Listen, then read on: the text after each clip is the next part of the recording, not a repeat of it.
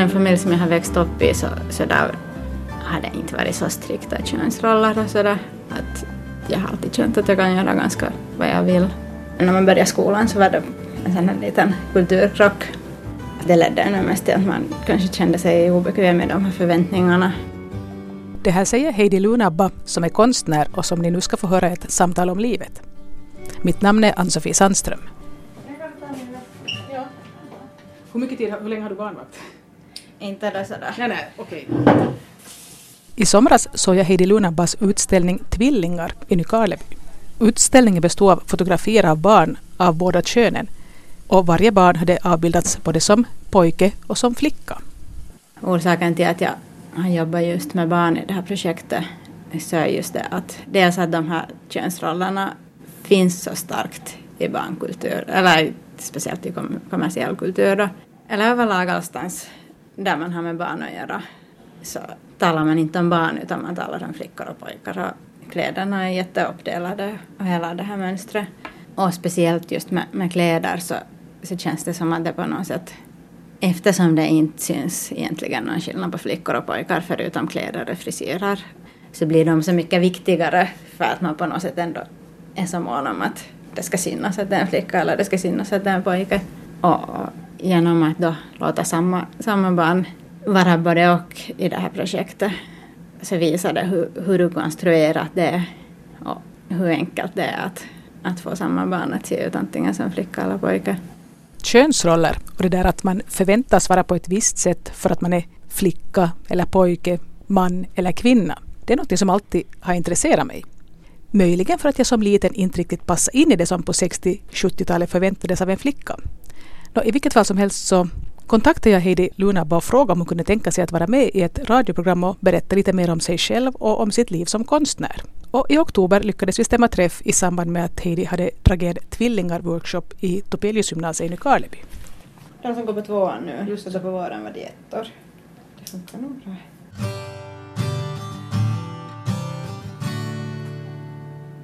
Jag är Heidi Lunabba, bor i Helsingfors och är från Österbotten, Sandsund, Pedersöre. Jag är konstnär, jobbar med olika projekt, man kan säga deltagande konst eller det här samfundskonst ofta. Alltså projekt där jag på något sätt skapar någon typ av händelse eller process som människor kan delta i. Och när vi träffas så har Heidi Lunabba nyligen fyllt 36. Men då när hon var liten, vad hade hon då för planer på att hon skulle bli när hon blev stor? Jag skulle bli konstnär. Hur tidigt visste du det? Jag vet inte exakt men jag vet att jag har varit, före jag kunde skriva så har jag varit med mamma på keramikkurs och gjort en, en dörrskylt som jag ska ha när jag blir stor. Där står Heidi Lunabba konstnär. Mamma har lärt mig stava. Vad hade du då för uppfattning om vad en konstnär gjorde på den tiden? I jämförelse med vad jag gör nu så var det väl mera inriktat på det här praktiska visuella måla.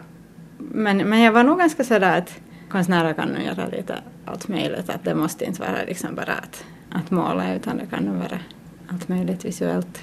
Tyckte du om att göra sådana saker när du var Jo, liten också? jo, jo. Vad allt gjorde du då? Nå, allt som man nu fick, fick tillgång till att göra. Kritor och pennor? Kritor, pennor, klippa och klistra och så var jag, mamma drog keramikkurser så jag var med på dem ibland då.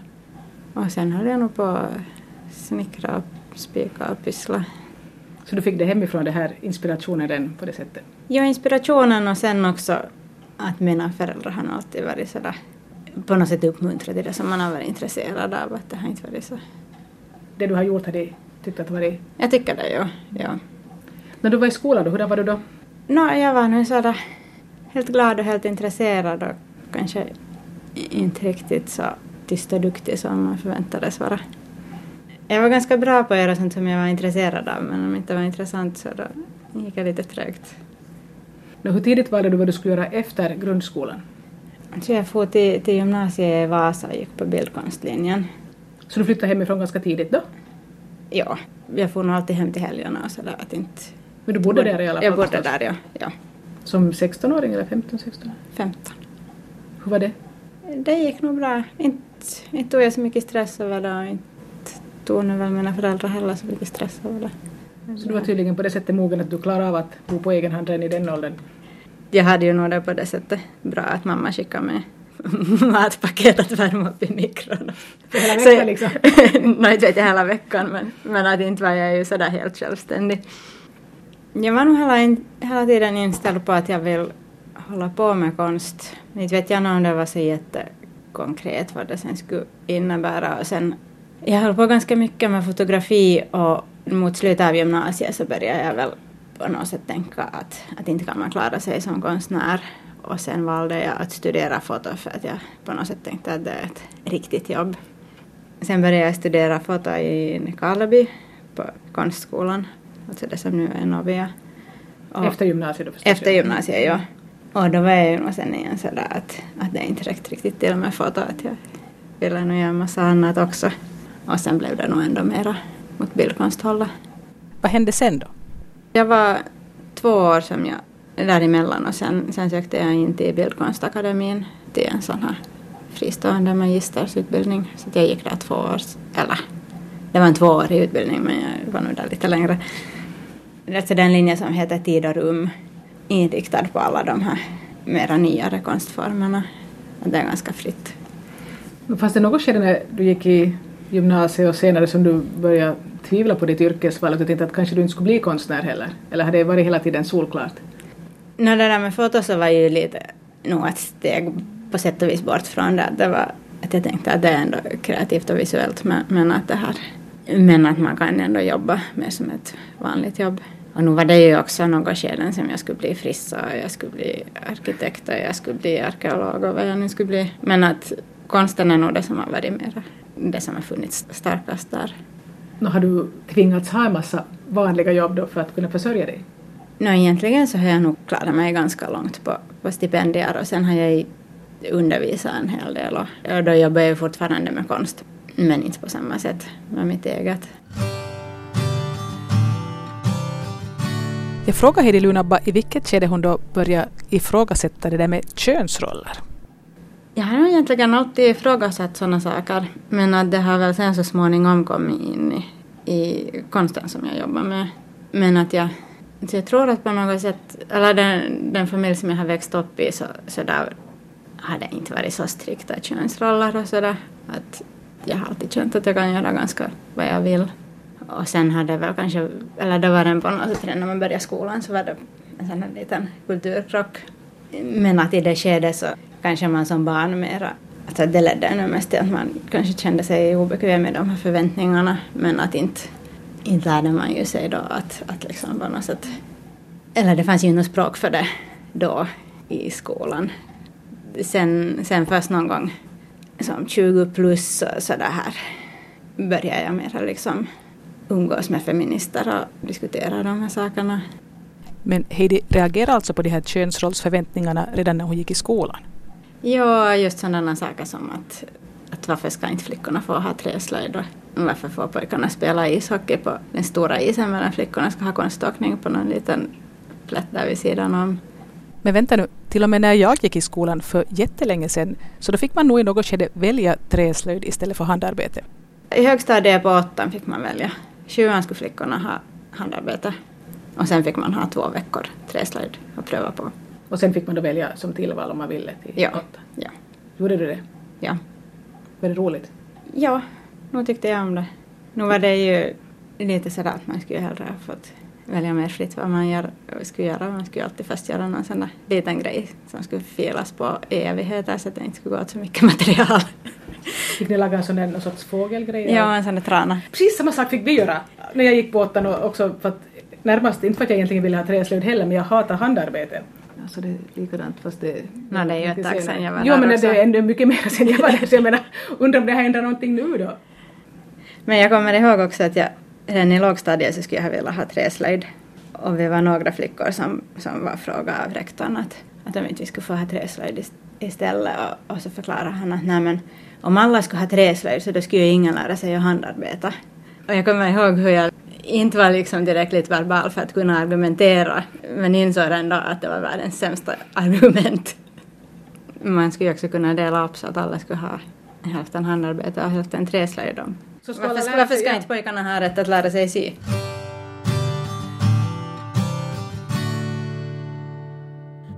Du Du lyssnar till ett samtal om livet med Heidi Lunabba som är konstnär. Och i vissa av sina projekt så har hon tagit upp det här med kön och identitet. Men i vilket skede av sitt liv kom hon i kontakt med feminismen och folk som kallar sig feminister? Det var i och med att jag flyttade till Helsingfors och när det så, så började det väl synas mer här i medierna och så också så att man blev medveten om det. Och, och sen så där rent konkret så, så började jag sen med feministiskt självförsvar och, och det blev en sån där, på något sätt via det så, så blev jag mer insatt i vad det är frågan om och så här. Själv har jag ansett mig vara feminist i snart 40 år men jag har märkt att det finns många som tar avstånd från begreppet och absolut inte vill kalla sig feminister. Men Heidi då, vad är feminism för henne? Feminism handlar om att alla människor ska ha rätt att vara som de är och ha rätt till samma utrymme och samma möjligheter. Dels när det gäller kön men också, också när det gäller andra grupper och, och, och liksom andra identiteter. Det som Heidi beskriver låter inte som något fruktansvärt farligt och omstörtande. Ändå så är det ju så att många är rädda för begreppet feminism. Så varför månne det på det sättet? Men jag märker att det jo, finns den jo, som... Jo, jo, det, det mm. finns, det finns absolut. Och det här, ofta så handlar det sen om, om någon slags rädsla för någonting. Jag tror att det, att det ganska mycket är det att om man själv är bekväm med de här rollerna och van med dem och trygg i dem så då är man rädd för att hela det här systemet som man har byggt upp sin identitet på, om det rasar samman så då måste jag sen börja vara annorlunda och att det liksom på något sätt handlar om en slags rädsla mm. för, för att mm. någon ska komma och ändra på ens system. Jag brukar retas med mina kompisar när de frågar om någon bekant som har fått barn att Nå, vad blev det? Det blev ett barn. Ja, ja, men vad blev det? Ja. Men vad var det? Ett barn. Och speciellt just med småbarn där man ju de facto inte märker någon som helst skillnad. Så så Nej, där är människor det ännu mer beroende av att veta vilket kön personen är. Och det inverkar på hur de behandlar dem? Ja. Jag såg på Facebook att du tycks ha ett barn som heter Bo. Ja. Bo som Bo Derek eller Bo som Bo Erik, Bo Göran, Bo? Bo som Bo. Jag tänkte fråga, har du valt uttryckligen ett sånt namn för att det skulle kunna vara både och? För det är ju ett av de som faktiskt förekommer. Ja, men på svenska så tolkar ju nog alla det som ett pojknamn nu har jag ju tänkt på det, men äh, huvudorsaken till att vi valde det var att vi tyckte det var fint bara. Hur gammal är Bon? Han är ett år och två månader. Pratar barn i den åldern eller? Han säger lampa hemskt ofta. Han vet att vi förstår vad han menar när han säger lampa och han tycker hemskt mycket om när vi förstår. Och så säger han bä, typ om allt som har ögon. Förutom hundar som är hab, för att vår hund heter Bob. Så han pratar väldigt mycket och det är ganska lite vi förstår. Jag frågade Heidi om hon och hennes fru Ulrika när de uppfostrar Bo på något sätt försöker förhindra det att andra människor sätter in honom i ett fack på grund av hans kön. Ja, inte kan man ju så hemskt mycket påverka vad andra säger. Tänker man på det själv liksom? Jag är nog ganska medveten om det och tänker ganska mycket på det. Och samtidigt så märker jag ju också när jag själv rör mig med barn och andras barn. Hur jag fast jag inte håller med om de här sakerna så har man ändå så starkt växt upp i det. Så att jag ibland också själv går in i de här tankefällorna. Och just det här att jag själv klär mitt barn i, i rosa kläder utan att jag tycker att det ska ha någon betydelse vilket kön barnet har. Samtidigt som jag ändå på något sätt utgår ifrån att de flesta andra föräldrar som har ett barn klätt i rosa har klätt barnet i rosa för att det är en flicka och det är ju helt idiotiskt att jag tänker så. Och jag vill ju inte tänka så men ändå så, så är man liksom, man har ändå så starkt växt upp på något sätt i de här normerna, att de finns, de påverkar vad man tänker också fast man är ganska medveten om det. Vi kommer in på en annan sak som åtminstone jag har noterat trots att ingen tvingar kvinnor som gifter sig idag att ta mannens namn så är det ändå väldigt vanligt att också moderna feministiska kvinnor gör det. Att de här mönstren som finns är på något vis så starka att man säger att jo, jo, men att det spelar ingen roll. Men om inte det skulle spela någon roll så då skulle det ju finnas ungefär lika många män som byter till fruns namn då. Men det finns det ju inte. Ja, det är nog intressant just i och med att, att människor bildar familj så är det som att det många sådana mm, saker mm. kommer fram som inte märktes så mycket när alla var singlar och studerade. Men det är ju också intressant att, att det på något sätt också från myndighetshåll finns kvar det här systemet med att en familj ska ha ett namn. Barnen i en familj måste alla ha samma namn. Och man får inte heller göra dubbelnamn Åt barn. åt barn. Så det, ska, det, det är någonting att det, ska vara enhetligt. Man märker ju också att det fungerar helt bra ändå. Att En familj som har flera olika namn så, så blir ju inte automatiskt sämre än en familj där alla har samma namn. Hur många namn har ni i er familj? Efternamn då? Ja. Två stycken. Men just det jag tänkte nu det här med könsroller och sådana saker. Och så kom jag in på en lång utläggning där jag förklarar hur jag redan i lågstadiet hörde ordet könsroll för första gången. Men det hör nu inte egentligen hit utan det som jag försökte komma fram till var att det på något vis är så förvånande att trots att de här sakerna har diskuterats i flera årtionden så blir det ändå oftast så att folk faller in i de här traditionella rollerna. Ja, det är intressant att det faktiskt är så fortfarande. Och, och hur det så lätt blir så också för människor som är förrän de skaffar barn. Och Också när de har barn så är de ganska liberala och ganska feministiska men sen blir det liksom ändå så att sen när barnen kommer så då, då blir det ändå kvinnan som är hemma med dem och mannen jobbar mera. Och, Nå, när du då tar upp sådana här saker i din konst, att du försöker, som det här med tvillingarna, att du då fotograferar barn som både pojkar och flickor. mm. Vad vill du uppnå med det? Sätta igång en diskussion och sätta igång tankar om de här sakerna. Hur reagerar då de här barnen som är med i Heidi Lunabbas projekt?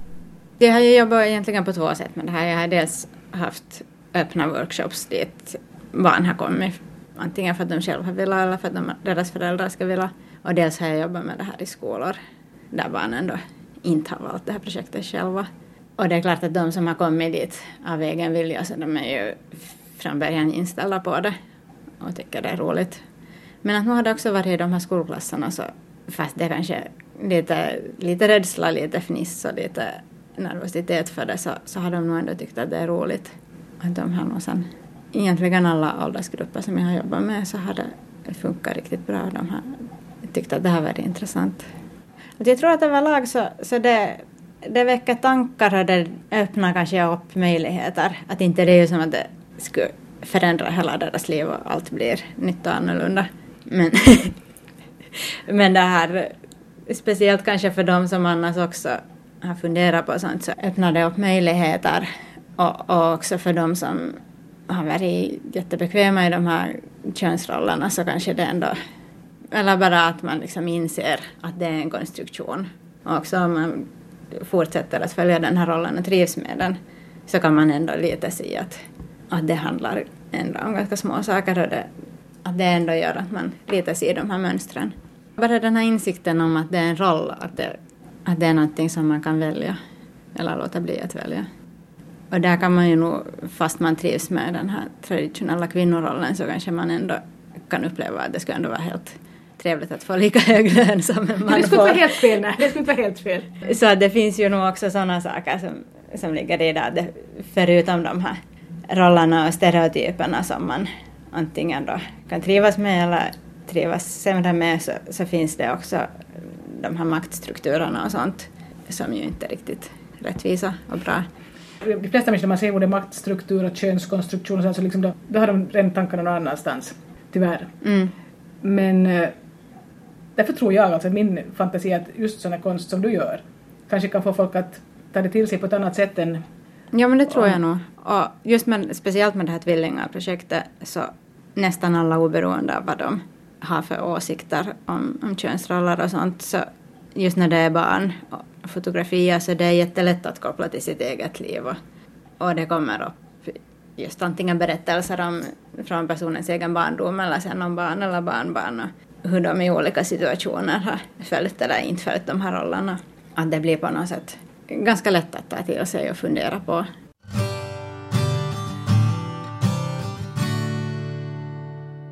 Det här är ett samtal om livet med Heidi Lunabba som är konstnär, 36 år gammal, bor i Helsingfors, är gift med Ulrika och har ett barn som heter Bo.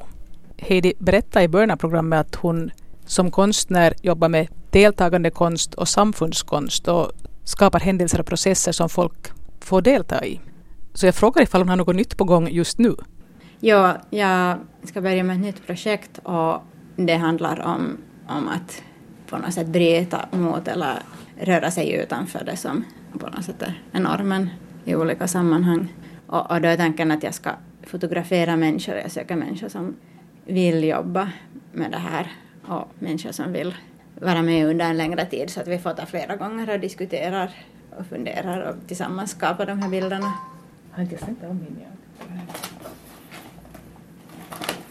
Och du sa att det här projektet håller du på att börja med just nu, det här just med... Ja. Det börjar nu med att jag vill träffa människor och diskutera och fundera och se vart det leder och om de vill vara med. Sen går man vidare från det. Tanken är att det ska vara flera gånger och, en pro process där man träffas, planerar en bild, träffas igen, fotograferar, träffas igen och ser på bilden och diskuterar vidare, planerar en ny bild och så vidare. Är det, du, att jag vill är det, liksom är det mera... ditt, ditt eget eller är det ni flera som är inblandade? Nej, det är mitt eget projekt. Och jag har nu ett års stipendium kvar så att åtminstone nästa år kommer jag jobba med det. Har du alltid varit en massa idéer som kommer att du skulle vilja genomföra dem och så där? Kommer det... Nu har jag alltid idéer som jag vill jobba med. Sen är det ofta så att jag eh, får en idé och sen ligger den där i bakhuvudet och jag funderar på den och sen glömmer jag bort det och sen kommer det upp i olika sammanhang och idéer kombineras och så vidare. Att inte det är så att jag har en, en låda med idéer och så drar jag liksom nästa lapp och till exempel det här tvillingaprojektet så det, det började med en diskussion med en forskare som heter Anna-Maria Wenska och hon skulle göra en bok som bland annat handlar just om moderbilder och barn. Och sen i och med att hon bad mig göra bilder till den boken så började jag sen, eller det blev ett mycket större projekt, men som ändå började från en, en konkret diskussion om en bok. Och jag använde också hennes forskningsmaterial, hon alltså samlade ihop modebilder på barn från Ush Bambini och jag har sen då fått använda hennes bildmaterial och ta inspiration från det till det här mitt tvillingaprojekt. Så det, eh, dels så finns de där idéerna alltid där i bakhuvudet och dels så träffar man människor och diskuterar saker och blir bjuden till någon utställning och funderar att vad skulle passa in i det här sammanhanget och så vidare. Så det är inte så att man sitter där sån här. Eller det finns ju någon sån här myt om konstnären som någon sån här geni som på något sätt har alla de här sakerna inuti sig men att jag tycker att det handlar mer om att se de här möjligheterna och koppla ihop olika saker som redan finns. För några år sedan minns jag att Heidi Lunabba höll på och gjorde en feministtapet. Jag blev själv fotograferad i biblioteket i Jakobstad eftersom någon kompis hade berättat att den och den tiden finns det en konstnär där som vill fotografera feminister. Vi var ju en grupp som jobbade med det, konstnärsgruppen Megafon, som är jag och Freja Bäckman och Fredrika Biström. Hur länge höll de på med det projektet då? Nej, det var väl under två år som det var som intensivast. Efter det så hade jag levt vidare med utställningar och sådana mindre, mindre grejer men att det var ju nog det här jobbet då när vi åkte runt och fotade feminister och sen mitt i allt hade 800, 800 människor med och vi skulle redigera de här bilderna och vi skulle göra det till en tapet och, och vi insåg att oj, den kommer att bli ganska stor. Oj, vi måste söka mera pengar. Så det är lite så här att ibland så växer saker och blir mera... Ja, det är ju det att om man jobbar med människor så blir det att man ger någon form av löfte, man bjuder in människor till någonting. Och sen när de här människorna börjar komma och vill vara med, så om det är hemskt många som vill vara med så vill man ju att alla ska få vara med och sen blir det ganska stort. Eller det, det tar också ganska mycket tid att, att på något sätt kommunicera med större grupper av människor och se till att alla blir inbjudna på vernissagen och, och hålla reda på alla kontakter och skicka ut alla bilder som man har lovat och, och så vidare. Så man måste vara ganska organiserad dessutom, förutom att man är kreativ? Jo, alltså det känns ju nog som att största delen av mitt jobb så sitter jag och svarar på e-post. och det väl som är ganska många jobb. Jag vet inte om jag är så organiserad men jag är i alla fall tvungen att sätta ganska mycket tid på att försöka hålla reda på saker. Lever du det sorts konstnärsliv som du själv vill? Vilken fråga. Nej, men du, du, som liten sa att du ville bli konstnär och då hade du kanske en helt annan uppfattning om vad det var.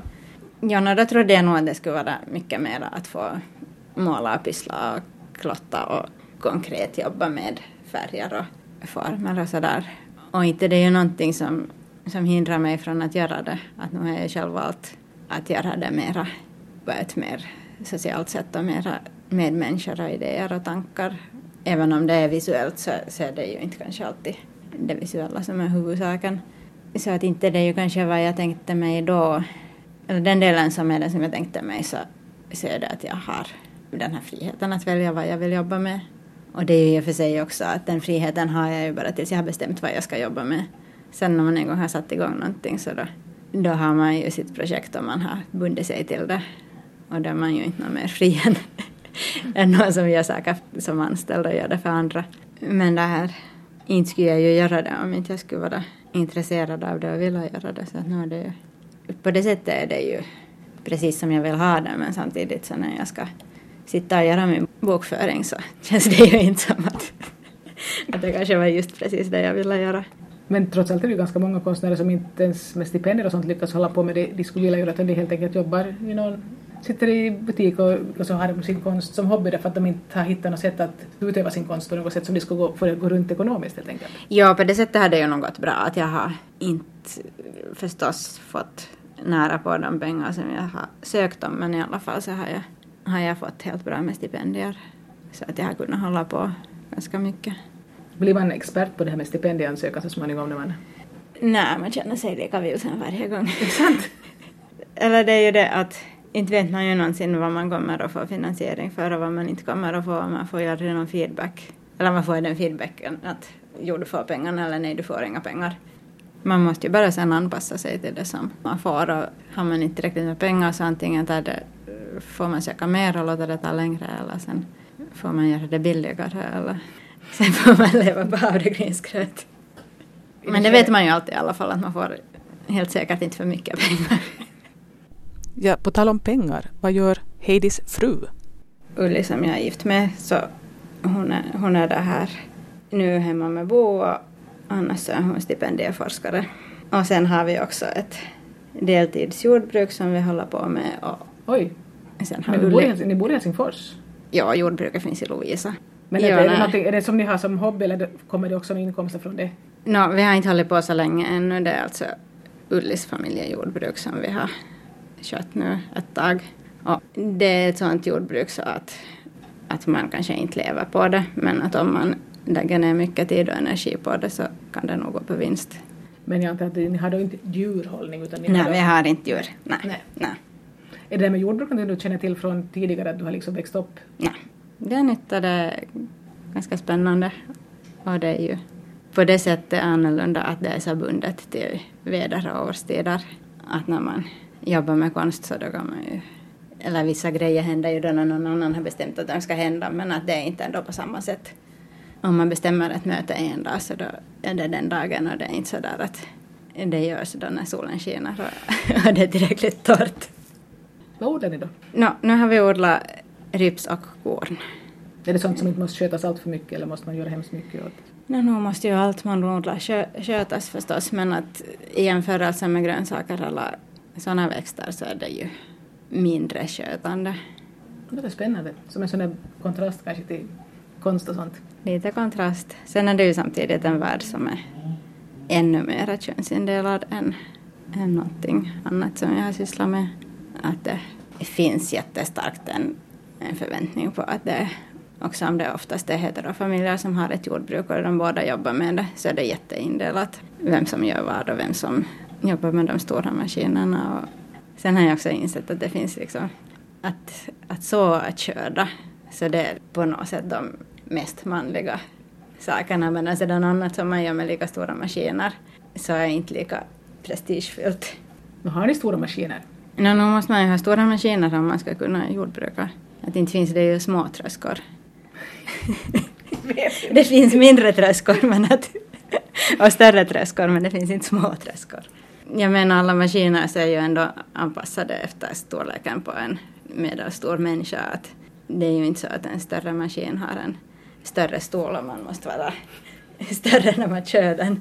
Nu har du blivit duktig på att köra stora maskiner. Nå, duktig vet jag inte men Men du har inte vuxit upp med men det finns ju folk som växer upp med det som kan, från att de ungefär kan hålla i en ratt och fått köra stora maskiner liksom. Men att sådana som inte har någonsin gjort det så jag, jag vet inte, ska man sätta mig i någonting sådant stort så um, No, man lär ju sig. Men att inte, inte tror jag ju att jag skulle få så hemskt många stilpoäng för det jag gör alla gånger. Men det här, jag har väl lärt mig ganska mycket och har ganska mycket kvar att lära mig. trivs du med den sortens liv? Ja, det roliga är ju just det här praktiska och konkreta. Sen det som är mindre roligt så är ju den här insikten om att nu när vädret är bra så då ska det, då ska det gå vägen och då ska ingenting gå sönder. Och att det är alltid, alltid en viss stress med det också. Det måste göras när det går att göra och då ska det funka.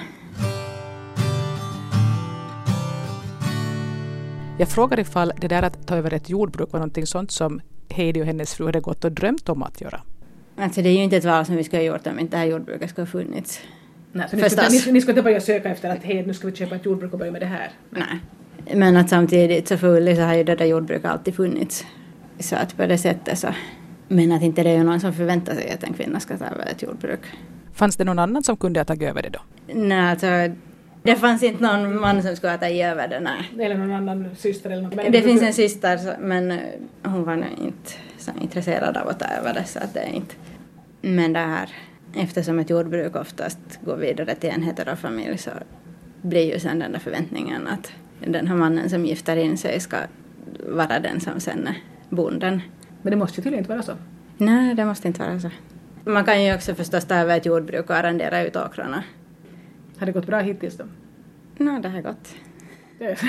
ni, har fått, ni har lyckats så och lyckats skörda? Ja. Nej, men det är ju nog på det sättet en lite lustig bransch att det, att det finns just den här förväntningen att man ska veta, man ska på något sätt ha det i blodet och man ska veta allting. Men att nog det är precis som allt annat, någonting som man lär sig. Inte det är någonting som överförs sådär genetiskt. Nej, men det överförs ju förstås nog ifall man växer upp i en familj där man ungefär ser vad, och blir delaktig ifall man, många låter ju sina barn vara delaktiga i Jo, jo, jo på det sättet. Så då har man ju fått det liksom, att det är. Lite, då har det lite blivit som, ja. inte nu genetiskt men i alla fall att det har funnits med från början, att man har lärt sig så småningom. Ja. Men sen också om man kollar på sådana diskussioner på nätet där någon ung bonde frågar att, att hej, hur ska man göra det här? Så det är inte okej att fråga. Åtminstone någon diskussion som vi, vi kollar på, på på det här Suomi 24 så var det någon som frågade någonting och, och svaret var ju något men vadå hallå vet du inte? det finns den här förväntningen på att man vet. Eller jag menar alla yrken är ju någonting man lär sig. Men så är det, det är lite som med konst också att det finns en förväntning på att det är någonting som man bara har inuti sig och så kommer det ut. Men nu är ju det också någonting man lär sig. Och man kanske inte lär sig det på samma sätt som någonting som Alltså yrken som är mera på ett annat sätt styrda av regler så lär man ju sig på ett annat sätt och man kan på ett annat, annat sätt läsa in sig och det finns något slags regelverk för hur saker funkar. Medan konsten är mera att man lär sig ett sätt att översätta tankar och idéer i händelser eller bilder. Så du är alltså konstnär och deltidsjordbrukare? Ja, men det är ju nog Ulli som har mera ansvar för jordbruket.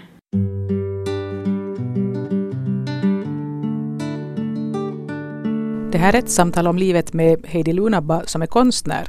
Och jag frågar henne vad hon anser att det är de viktigaste omständigheter som har gjort henne till den person hon är idag. Mm. Jag vet inte. Jag tycker det är ganska svårt att välja konkreta saker som skulle ha gjort mig till den jag är. Jag menar mycket av det som, som har påverkat mig så är ju ändå vägar som jag själv har valt i något skede. Då har du i alla fall valt någonting? Jo, det är jag. Och det här nå ett viktigt val så har jag nog varit att välja yrke.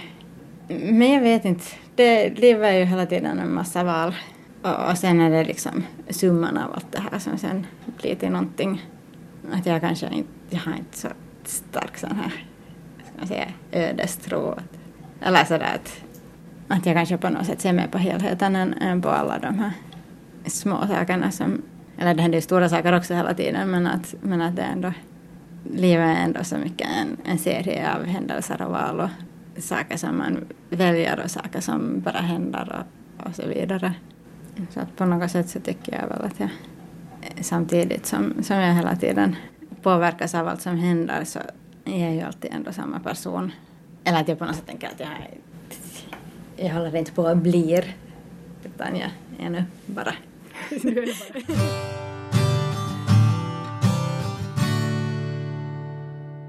Vänta, mitt allt kommer jag tänka på, minns jag fel eller var det då att, att det var på tidningen någonting om dig i samband med 11 september i USA? Ja. ja. Du råkade vara där just då? Jag var i New York, ja.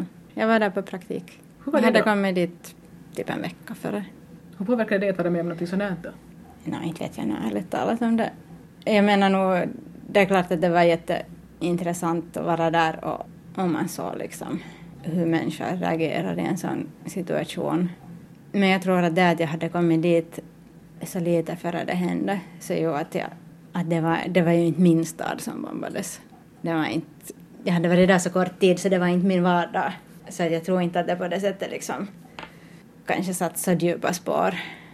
Men det är klart att det var intressant att se hur, hur det här, hur människor reagerar och hur det samtidigt, dels så, så gjorde att människor blev öppnare och liksom mera på något sätt empatiska och stödde varandra mera och hela det här. Men samtidigt så, så blev det också jättenationalistiskt och jätte på något sätt viktigt att, att skapa ett sånt här vi som blev ganska på något sätt konstgjort. Att till exempel då när, efter att, att det hände så det här var det amerikanska flaggor precis allstans och i synnerhet alla invandrarägda företag och alla, alla som det här så arabiska ut och körde taxi hade ju en amerikansk flagga på taxin förstås. Att det blev också på något sätt jätteviktigt att hålla fram den här nationella identiteten, vilket jag tyckte att kändes jättekonstigt. Och det var också, då när jag var där så hade jag knallrött hår. Och det var också någon som kom fram till mig och sa att Oh, how patriotic! nej, nej, nej, nej. Det är rätt för jag tycker att det är fint med rätt att allting lästes liksom in i den här symboliken kring nationalitet. Nej, jag var ju inte där för att jag diggar USA så det jättemycket. Jag var där på praktik, jag var assistent åt en konstnär som heter Tracy Moffat.